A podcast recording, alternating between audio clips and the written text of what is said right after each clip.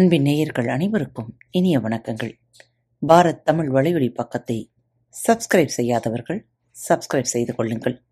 இந்த பகுதியை கேட்டு முடித்தவுடன் உங்களது கருத்துக்களை பதிவிட மறவாதீர்கள். உங்களுக்கான இமெயில் முகவரி கீழே உள்ள டிஸ்கிரிப்ஷன் பாக்ஸில் கொடுக்கப்பட்டுள்ளது. நன்றி. அன்பின் உறவுகளுக்கு இனிய வணக்கங்கள்.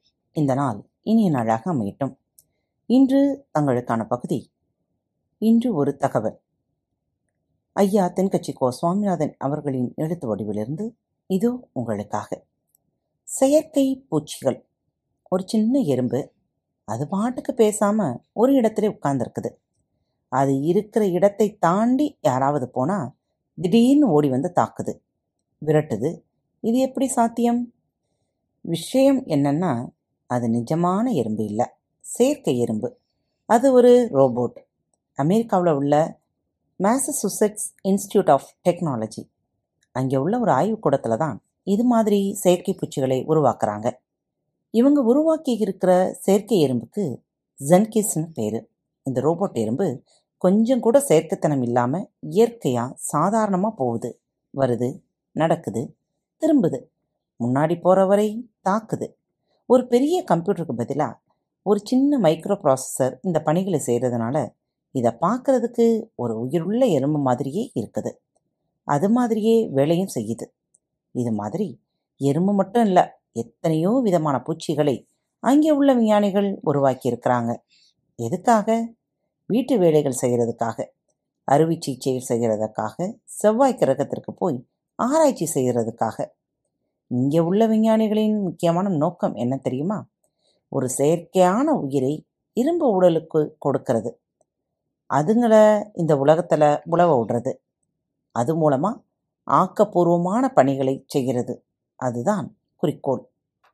முதல்ல அவங்க உருவாக்கினதுக்கு பேர் ஆலன்.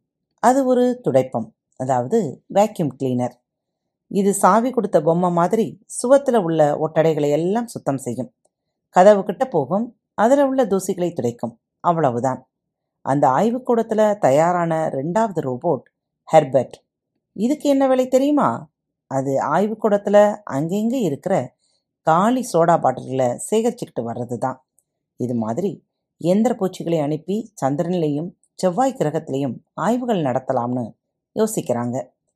அதுக்காகவே இவங்க என்ன பண்ணுறாங்கன்னா இந்த இயந்திர பூச்சிகளின் ஒவ்வொரு பகுதியும் ரொம்ப நுணுக்கமாக தயாரிக்கிறாங்க. நுண்ணிய உணர்வுத்திறன் கொண்டதாக செய்கிறாங்க நுணுக்கமாக செய்திகளை சேகரிக்கிற வகையில் வடிவமைக்கிறாங்க. ஜென்கிஸ் அப்படிங்கிற எறும்பு இந்த வகையிலே தான் வடிவமைக்கப்பட்டிருக்கு. அட்டிலடாங்கிற சக்தி வாய்ந்த ரோபோட்டையும் விண்வெளி ஆய்வுக்காக வடிவமைச்சிருக்கிறாங்க. ஒவ்வொரு கம்ப்யூட்டர் சில்லும் எழுந்திருச்சு நடக்கணும். அதுதான் எங்களுடைய கனவு. அந்த கனவு விரைவில் நனவாகும் அப்படிங்கிறார் அங்கே உள்ள ஒரு விஞ்ஞானி. நம்ம எறும்புகளை பற்றி ஒரு கதை உண்டு. அதாவது ஒரு பெரிய யானை மிரண்டு போய் ஓடி வந்துக்கிட்டு இருந்ததாம். வழியில் ஒரு சின்ன எறும்பு நின்றுக்கிட்டு இருந்தது. அது அந்த யானையை பார்த்து ஏன் இப்படி பயந்து ஓடி வந்துக்கிட்டு இருக்க? அப்படின்னு கேட்டது. அதுக்கு அந்த யானை சொல்லிச்சு ஒரு பூனை என்னை துரத்திக்கிட்டு வருது அதான் பயந்து ஓடி வந்துட்டேன் அப்படின்னு.